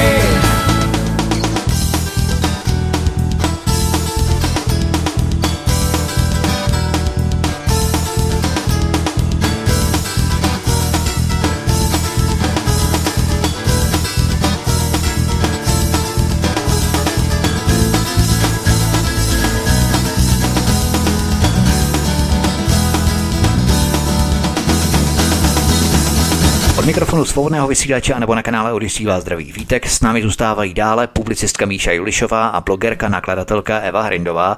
Eva Hrindová, to vidíme třeba i ve východní Ukrajině versus Kosovo nebo Slovinsko v roce 91. Slovinsko se také odtrhlo od centrální jugoslávské vlády, vyhlásilo nezávislost, vytvořilo si vlastní ústavu a Západ ho i hned uznal. Čtyři republiky na východě Ukrajiny nebo Krym neposvětil ten božský západ a tak to jako neplatí. Jo.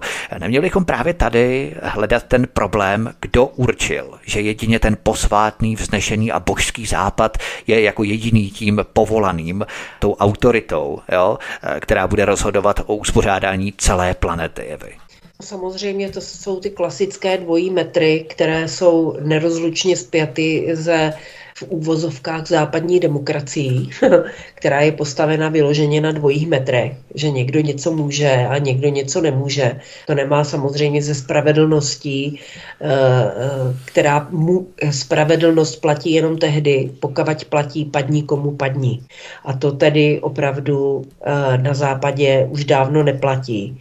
Takže je to, je to nefér a je naprosto pochopitelné, že Rusko v alianci s dalšími státy, eh, svě, eh, světovými mocnostmi, jako je Čína nebo Indie, eh, se rozhodlo a rozhodly se tyto státy tady, to, mm, tady tu vůči roli západu začít ignorovat a začít se zařizovat podle sebe.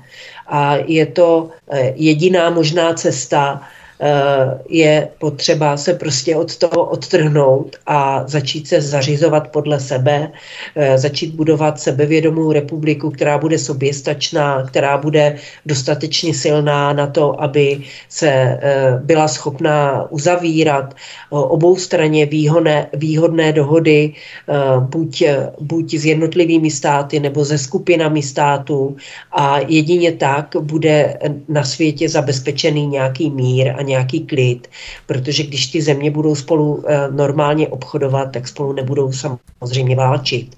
A ty obchody musí být férové a ne pod tlakem, eh, jako to dělá Amerika, že vlastně drancuje americké země, nebo se o to pokoušela a pokouší, že, dra, že se pokouší drancovat Afriku eh, a je pochopitelné, že se Americe leží v žaludku právě Rusko a Čína, kteří poslední dobou eh, dost, teďka to řeknu lidově, dost na ten západ kašlou a serou tak to jinak se to říct nedá. A je to jediné možné, co ty státy můžou udělat a je to dobré i pro nás, protože se tím ten západ eh, nějakým způsobem oslabuje a snad to je začátek cesty k tomu, aby jsme si tady uh, po tom pádu železné opony konečně, konečně uh, udělali prostředí, které nám bude vyhovovat a kde nebudeme pouhými uh, otroky nějakých německých a amerických firm. Míše Julišová, myslíš, že my jako občané postižené kolonie a novodobého protektorátu zvaného Česko to můžeme ostře vidět na ukrajinské vlajce, která vlála v den Evropského mm-hmm. samitu na Pražském hradě. Mm. To je vlastně to, o čem hovořila Eva, že? To je něco tohle, tak no. To je, to je Oni nás prostě opravdu chtějí nám dát najevo ti eh, naši, přitom to, nedá, to jim neporučili žádní Němci z Berlína, to u nás dělají iniciativy ti naši šašci. Ale ti no. naši šašci, oni opravdu trpí nějakou ojkofobii, to je taková ta nenávistnost vůči všemu domácímu a obdiv vůči tomu velkému anglosaskému, jo, nebo německému, a, americkému, anglickému a oni prostě budou iniciativně z nás dělat takový šašky, takový národ, který takhle se ohne a teďka tu našu vlajku zmuchládáme tam tu ukrajinskou. Teď budeme šťastní, jak probíhá ta ukrajinizace naší země. Co to znamená ukrajinizace? No všichni víme, jak to tam vypadá. Ekonomika v háji, korupce, demokracie nikdy žádná nebyla ani, jo. Tak ta ukrajinizace znamená nějaké totální zničení, ponížení naší společnosti, jo. To je ukrajinizace, jo. A že to srovná v, jedno, v jednolitý celek takový nějaký, nějaká masa nějakých otroků, no to je naprosto šílená představa pro mě tohle. A to, že ty ukrajinské vlajky tam takhle to je hamba. To je taková hamba, vůbec se mi to nelíbí a nesouhlasím s tím. A ještě se mi nelíbí a tomu se teda i trošku zasměju jak mnozí ti naši liptargi, oni si myslí, že jako ty západní, ty anglosaské, lobistické, politické zájmy, to jsou ti naši. Oni si, jo, to jsou ti naši a oni hají ty naše zájmy. No nic není většího omylu, to je naprostý nesmysl. Oni nejsou žádní naši a rozhodně nehájí žádné naše zájmy. My nepatříme a nikdy jsme nepatřili do nějakého anglosaského, lobistického, politického kruhu. My jim tady děláme akorát ty šašky, jo, tady nějakou neokolonii, nějaký protektorát, nějakou nárazníkovou zónu, kdyby něco, tak se bude bojovat u nás a tak dále. Jo, takže ti naši užiteční idioti jsou opravdu čím dál tím hloupější. Takový hlupáky jsme tady neměli za celých 30 let, co se teďka vyrojilo, vyrojilo v posledních pár letech. Oni jsou tak hloupí, že vlastně pijí ten čaj, ale ne o páté, ale o šesté, aby no. se dostali do toho klinického univerzálního času, který je o hodinu zpět, tak aby jim to sedělo. Jo. Takže to pijou ne v pět, ale o čaj o šesté. Jo. Tady. No, arrogantní ale, hlupáci, arrogantní. Já si dělám tak trochu tak. legraci. Ale Eva Hrindová, mně se hrozně líbila americká národní garda. To musím říct tady, protože to je hrozně krásný příběh, jo, který vlastně demonstruje tu agendu. Ta americká národní garda totiž vypakovala uprchlíky z luxusního ostrova pro progresivisty a pro pokrokáře. Abych to vysvětlil posluchačům, kteří to třeba neslyšeli. Marta Svineyard je luxusním ostrovem, kam jezdí prezidenti, politici, miliardáři a celebrity. Vilu za 12 milionů dolarů si tam koupil třeba Obama, John Kerry, jezdí tam třeba i Clintonovi, režiséři, novináři, kdysi se tam scházeli třeba i Kennedyovi. A právě na tomto ostrově Martha Vineyard u Massachusetts dorazila horda asi 50 migrantů a všichni ti pokrokáři, sluníčkáři, multikulty, vítači, tak všichni zverbovali Národní gardu, americkou Národní gardu, která je za 44 hodin vypakovala z toho ostrova pryč. Odkaz číslo 3 v popise pořadu neodistí, kdyby si to chtěl někdo přečíst. To je nádherná ukázka těch ano. šmejdů, co nám všem cpou ty Četla agendy. Jsem, ano. Kdyby si to týkalo i ano. nich, jo. Mm-hmm. Oni teď vlastně zjišťují, že to dopadá i na ně a to oni nechtějí. Evy. No samozřejmě, že to nechtějí a e, to jsou právě ty dvojí metry, že nás nutí, aby jsme tady jako byli tolerantní e, vůči kde komu, kdo se tady objeví a žije z našich daní a aby jsme se tady s nima objímali a tohle a pak kdyby, a kdyby náhodou to tež měli dělat oni, tak se budou toho štítit. Takže e, to je typický dvojí metr, který charakterizuje zvrácenou a dekadentní západní demokracii. Ale já bych ještě tady chtěla říct jednu věc, mm, eh, na závěr možná trošku na odlehčení. Když se tady, my se tady dost často bavíme o propagandě, o mainstreamu a podobně. A já jsem přesvědčená o tom, že, jak si říkali i o tom VKV, o tom rádiu, že si to lidi poslouchají v autě, to je asi pravda ale já si myslím, že hodně lidí to poslouchá jako kulisu a že jim to proteče těma ušima zleva doprava a protože že to prostě nezajímá nebo něco. Já si myslím, že mnohem víc na lidi působí propaganda eh, v, v lifestyleových věcech, eh, v seriálech, ve filmech, v knihách a podobně. A je to velmi nebezpečné. Uh-huh, je, to nebezpeč, je to nebezpečnější hlavně uh-huh. na mladý lidi. Uh-huh. Já občas, eh, občas si půjčím v knihovně nějakou knížku a ne vždycky se trefím. A to, co se tam píše o mladých ženách, jako, eh, jaké, jaké vzory chování tam ty mladé, dívky, které si to třeba přečtou, dostávají, eh, že mají být promiskuitní, že si nemají vážit mužů, že mají prostě... A samozřejmě v americkém filmu a v západním filmu dneska eh, všechny záporné postavy zákonitě jsou samozřejmě běloši a pokud možno ruského původu, to už je mnoho let zpátky, tak to. A e, v každém filmu musí být nějaký homosexuál, musí tam být nějaký černoch, jo. A opravdu najít film dneska, kde, který by podle tohoto vzorce nebyl, to znamená, že se tam mm-hmm. nějaké menšiny, tak mm-hmm. musíte brousit hodně dozadu, do nějakých 70. Hodně dozadu, tak, tak. Vy to ani no. nenajdeš, protože oni vlastně Hollywood na to má i kvóty. Myslím, že od roku 24 no. bude mít dokonce povinné podle zákona vyžadovatelné. No. A mají na to už ty kvóty, mm. jo, že tam musí jsem... být homosexuál, černok, bělou, žluťák já jsem a tak dále. Ten, v tomto týdnu jsem si večer našla nějaký film italský, a uh, říkám, to bude zase nějaká hovadina.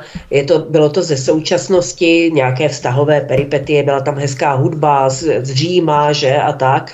A docela mě to zaujalo, dívala jsem se až do konce, dokonce mě to i dojala, jsem si říkala, no prčic, to byl ale tak dobrý film, to mě tak chytlo za srdce, to, to, tak jsem u toho pěkně si zarelaxovala, dobře natočený, hezká muzika. A pak jsem si říkala, no bodejť, tam nebyl jediný černoch, jediný uprchlík, nebyla tam jediná homosexuální nějaká dvojice, jo, bylo to prostě... A ty jsi rasistka teda. To je, to je bylo to úplně prostě normální. A nikdo tam netlačil lidem do hlavy nějaký nějaký Bylo to normální, tak jak to vidíme kolem tady v běžném životě, přesně tak bylo to normální. A ano, přesně jak říkáš, přes tu kulturu se to cpe mladým do hlav, jo. A, jasně. Přes ty to klip, pozor, klipy, kdo máte, filmy, ano. Mhm. Kdo máte děti, kdo máte děti, které jsou ještě eh, ve věku, kdy se dají nějakým způsobem ovlivňovat, tak fakt jako je to strašně důležitý. Uh, doporučte jim nějaké knihy staré nebo nějaké filmy, uh, nějakou uh, hudbu, nějakou normální. Uh, zkuste se je ovlivňovat v tomto duchu, protože to je mnohem nebezpečnější mm. tady teď toto, než, než ta, ta propaganda, která se na nás valí z toho spravodajství, protože to spravodajství nikdo nesleduje. Ano, to už je takové trapané, taková trapárna to, ano, mladí si už to dělají stranu, protože už ti ti vnímají intuitivně, jak je nesmysl, jak je takové, takové agitační keci, jaké se tam vedou, ale přes tu kulturu oni je dostanou. Klipy, mm, filmy, mm. hudba, ano, všecko ano. To, to, já jsem si toho vědoma. Ano, je potřeba ty mladí k tomu vést, ale já bych řekla takhle, vést k srovnání, ať sledují i to nové, ale ať sledují i něco, co bylo dřív a mm. ukazovat jim ty rozdíly mezi tím. Vidíš to takhle, takhle a jak to vidíš tady v té společnosti? Opravdu tady máš e, takovýhle multikulty namotaný svět, opravdu tady, já nevím, kde jaký homosexuál je hnedka vedoucí a kladný hrdina, který zachránil firmu, je to tak doopravdy, nebo to tak není? Jo, prostě umět je taky, aby dokázali to, co vidí v tom a porovnat s realitou. A tohle toto hodně lidí nedělá, to je docela důležité. A všimněte si, všimněte si, že se už dneska netočí vlastně žádné komedie. Si někdo náhodou udělal nějakou legraci z něčeho a aha, že popotahovali u soudu. No, já, jsem, no. já jsem shodou okolností byla někdy v létě, zajímalo mě to i z marketingového hlediska, protože to sleduju eh, v Ostravě divadlo Mír a oni udělali skvělý seriál, jmenovalo se to skoro na mizině, bylo to o covidu a bylo to fakt jako nekorektní, hodně nekorektní. Tak jsem se šla podívat na film, který oni udělali. To měla být jakože komedie. A oni tak akorát si tam udělali srandu ze Slováku a jediný, do koho se byli schopni navážet, byli Poláci a církev, jo. Protože už dneska nemůžete z nikoho jiného si udělat legraci, jo. Takže, ale když vzpomenete na filmy, staré filmy, které točil třeba Belmondo, ty komedie, kdy tam, tam si dělali eh, ve filmu Zvíře, tam si dělali legraci jako z invalidů a já nevím z koho všeho, to už by dneska absolutně nebylo možné. Jo. Hmm. Pozor, to je možná jenom Miloše Zemana, který byl na vozíku. Jo, jo ano, jo? z toho si můžu dělat srandu, ano, ano, tady do těch lidí mohou kopat, o 106, tam je to takové, takové žoviálně legrační, tam je to v pořádku, jo. no, ano.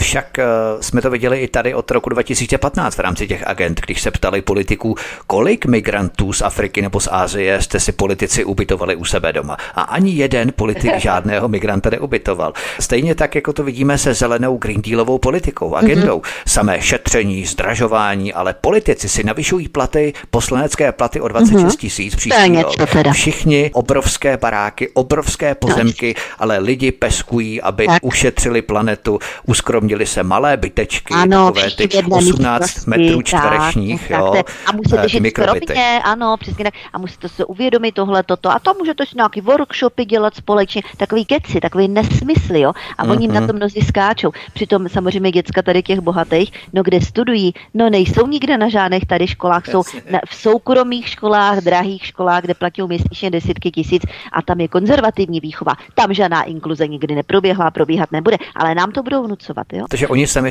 vlastní medicínku uhutnávat nechtějí. To ne. určitě ne. Ještě poslední Míše Julišová. Je jasné, že mocenská klika západu chce drancovat a plenit planetu pro přírodní suroviny a zdroje. A instituce jako NATO, OSN, VHO a tak hmm. dále tyto dobyvačné války legitimizují. O tom jsme si tady povídali. Ano. Když si ale vezmeme všechna ta ropná pole, uhelné, rudné, zlaté doly, plynové vrty, nekonečné lesy plné dřeva, které ještě američané nemají, nevlastní, tak to musí být asi hrozné pomyšlení, že něco jako pro psa pohled do výkladu řeznictví. Že? No právě to je pokušení jako hrom, jo, to je to neskutečné pokušení, takže oni samozřejmě chtějí všecko, všecko, postupně a všecko a dělají všechno pro to. Jsou to, jak říkám, politické, lobistické zájmy, jo, to není jako, že by se někde sešli nějací lidi a teďko tam kvůli pikli, kvůli nějaké pikle, jo. E, možná, že se taky schází, ano, na nějakém tom světovém ekonomickém fóru se schází a možná ještě někde jinde, na nějakých seancích. Nicméně mnozí z nich jednají vyloženě intuitivně. Jo? Oni si jen tak naznačí některé ty věci, dohodnou se na nějakých postupech, e, ta média potom na ně nasedají, na jejich zájmy, že jo? protože samozřejmě jsou jimi placeni a tak dále. To, jak říkám, to je mašinérie. Ty tady ty politické, lobistické zájmy a média je ohromná mašinérie, která to tady válcuje a je to čím dál tím horší. A všichni vidíme, že to nevede dobrým směrem, že to nemá jo, žádný dobrý vývoj teďka ty, s tou energií, jo, ta krize. Co bude následovat předtím nějaká ta covidová krize, to naprosto nesmyslná, hloupá, zločinná agenda, další agendy, co bude následovat, co už je tam za rohem, je tam nějaká třetí světová válka, nebo co mají nachystané? Myslíš, Evy, poslední slovo, že ty krize jsou namodelované předem a prokalkulované tak, aby lidé se opravdu drželi v kleštích tak, že nemyslí na nic jiného a postupují z jedné krize na druhou, že to je v podstatě namodelovaný scénář, který probíhá podle nějakého vnitřního zákulisního boje mezi těmi velmocemi, anebo to je synchronní záležitost, na které se předem dohodli? To netuším. Samozřejmě, že jistá koordinace tady je a je naprosto zřejmé, že ta koordinace je v zájmu toho, aby lidé byli co nejméně svobodní. Protože když budou lidé a i země, proto jim to Rusko tak strašně vadí, protože ho nemůžou nějakým způsobem ovládat. Českou republiku můžou ovládat prostřednictvím jeho členství v EU, prostřednictvím jeho členství v NATO, můžou Českou republiku ovládat prostřednictvím korporátních firm, které tady jako e, z nás dřou kůži, e, vyvádějí peníze, které my tady vyděláme jako ven. Takže zájmem tady těch globálních mocností je, aby lidé byli co nejméně svobodní a aby se podvolili k tomu, aby dělali to, co oni chtějí. Očkovali se, žrali léky, které jim škodí, uh, dě, Eh, by nenáviděli koordinovaně eh, buď tu Rusko, tu Čínu, tu někoho jiného a pod, eh, dávali ze svých skromných výdělků, přispívali na nějaké zbraně jo, a tak dále a tak dále. Takže oni potřebují potřebují ovládat ty lidi a jestli se v tom nějakým způsobem koordinují, nebo jestli je to jejich zájem, jak si sám o sobě a nemusí se v tom ani koordinovat, to už v podstatě je úplně jedno a není to podstatné, protože to vidí všichni, že jde o to udělat z lidí nesvobodné otroky. A naším zájmem, naším zájmem by v prvé řadě mělo být, aby jsme dokázali donutit lidi přemýšlet a klást si otázky, proč se to tak děje, proč po nich někdo chce, aby mrznuli, proč po nich někdo chce, aby někoho nenáviděli a naopak někoho adorovali, i když si to nezaslouží. Takže čím víc lidí si bude klást otázku proč, tak tím větší je šance, tím větší je šance, že se tomu nebudeme muset podvolit. To jsou slova Evy Hrindové, se kterými končíme náš rozhovor a jenom připomínáme, milí posluchači, opravdu klaďme všude kolem nás, lidem klaďme otázku proč. Za krize se nejlépe vládne. Za krize lidé nemají žádná práva, lidé kušují, lidé drží ústa, lidé musí poslouchat, protože máme krizi. A tento systém z krize do krize je opravdu to, co chceme. Proč? Je tohle systém z krize do krize, který jsme si zvolili? Je tohle ten blahobyt po 33 letech, který jsme si zvolili, za který jsme bojovali a který chceme, systém z krize do krize, systém, kdy budeme bojovat i za obyčejné teplo v zimě, za přetražené potraviny, nemovitosti, nájmy a tak dále. Je opravdu tohle ten blahobyt, za který jsme bojovali a za který jsme pracovali celý život a ke stáru se nám systém takto odvděčuje opravdu kleďme si otázky, proč. To je velmi důležité. A já už dnes poděkuji tedy eh, Míše Julišové, publiciste Míše Julišové. Míše, mě se hezky a příště za měsíc eh, zase se budu těšit naslyšenou. Ahoj. Ahoj, děkuji za velice zajímavou diskusi, za zajímavá témata a všem posluchačům přeji pěkný večer. A rozloučím se také s blogerkou, nakladatelkou Evou Hrindovou. Evi, měj se moc krásně, díky za rozhovor a budu se těšit za měsíc taky naslyšenou. Hezký večer, ahoj. Já děkuji za pozvání a všem přeju hezký večer a těším se zase na další příjemné popovídání. Tento i ostatní pořady si, milí posluchači, stáhněte buď na našem mateřském webu ve formátu MP3, případně na podcastu, anebo zavítejte na náš kanál Odyssey a tady prosím klikněte na tlačítko odebírat, stejně tak jako na zvoneček, to znamená zapnout notifikace, upozornění, abyste nepřišli o další pořady a samozřejmě zanechte nám i komentáře, vaše názory na to, co jsme dnes probrali, o čem jsme si povídali. Jsme zvědaví a budeme se těšit i na vaše reakce. Od mikrofonu svobodného vysílače nebo na kanále Odisí vás zdraví Vítek. Mějte se moc krásně a příště se s vámi opět těším na slyšenou. Vládě prdlo v kouli, zima na krku, vyzda se s horami radí, jak si svetr upletu, že máme tady krizi a musíme šetřit nás občany český, chtějí z kůže sedřít. Zadlužený stát, jenom díky nim, všichni jsme prdeli díky nenažraným si seděj pěkně v teple, jich se to nedotýká. Postavme je do řady, krev ať všem z hlavy stříká. Nechali jsme to zajít příliš daleko, pokud dál budeme spát, připravme se na peklo. Vláda je plná zvrhů, tohle přece nechceme. Tímhle stylem díky nim zimou a hladem zdechneme. Promlouvám vám všem, co ještě tvrdě spí, běžte do ulic, jinak nezmění se nic. Místo hlasitého řevu vytáhněte zbraně, obávám se, že nic jiného neplatí na ně. Nechali jsme to zajít už příliš daleko, pokud dál budeme spát, připravme se na peklo. Vláda je plná zvrhů, tohle přece nechceme, tímhle stylem díky nim. Zimou a hladem zdechneme. Nechali jsme to zajít už příliš daleko, pokud dál budeme spát, připravme se na peklo. Vláda je plná zvrhů, tohle přece nechceme, tímhle stylem díky nim. Zimou a hladem zdechneme. Prosíme, pomožte nám s propagací kanálu Studia Tapin Rádio Svobodného vysílače CS. Pokud se vám tento nebo jiné pořady na tomto kanále líbí, klikněte na vaší obrazovce na tlačítko s nápisem Sdílet a vyberte sociální síť, na kterou pořad sdílíte. Jde o pouhých pár desítek sekund vašeho času. Děkujeme.